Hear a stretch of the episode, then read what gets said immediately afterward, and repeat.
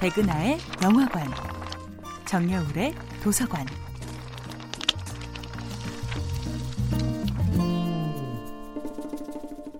안녕하세요. 여러분과 아름답고 풍요로운 책 이야기를 나누고 있는 작가 정여울입니다. 이번 주에 만나볼 작품은 박완서의 그 많던 싱하는 누가 다 먹었을까입니다. 이 작품에는 어린 시절에 지울 수 없는 상처에 대한 이야기가 나옵니다. 평화로운 시골 마을 박적골에서 조부모님의 사랑을 듬뿍 받으며 행복하게 자라고 있었던 주인공이 자신의 외모 중에서 가장 자신 있었던 3단 같은 머리카락을 엄마는 딸의 의사도 묻지 않고 그야말로 싹둑 잘라버리는 장면입니다. 서울 아이들은 다 그렇게 한다는 이유 때문이었죠.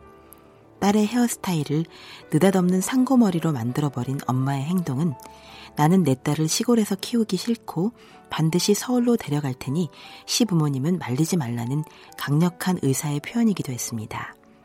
엄마의 꿈은 딸을 멋진 신여성으로 만들어서 누구도 자신을 무시하지 못하도록 만드는 것이었습니다. 하지만 천신만고 끝에 정착한 서울은 정작 엄마의 보상 심리를 제대로 채워주지 못하지요. 소녀 박완서는 고향 박적골에서는 그야말로 풍요롭게 자랄 수 있었지만 서울 현저동으로 이사하면서는 빈곤층으로 전락해버렸다는 것을 깨닫습니다. 딸의 가슴에는 원망이 쌓이기 시작합니다. 엄마의 가슴 속에 콕 박힌 그 서울 지향성과 신여성 컴플렉스가 딸에게는 고향에 사랑하는 모든 것들을 한꺼번에 잃어버리는 상실감을 가져온 것입니다. 한국전쟁이 터진 뒤 오빠가 포탄에 다리를 다치고 서울에서 유일한 의지처였던 숙부마저 돌아가시자 온 집안은 쑥대밭이 됩니다. 그토록 북적거리던 서울이 이제 완선의 가족만을 남기고 텅 비어버립니다. 모두가 한국전쟁의 참사를 피해 멀리 피난을 가버린 것입니다. 다리를 다쳐 꼼짝 못하는 오빠와 해산한 지 얼마 되지 않는 올케까지 있었기에 피난조차 여의치 않았습니다.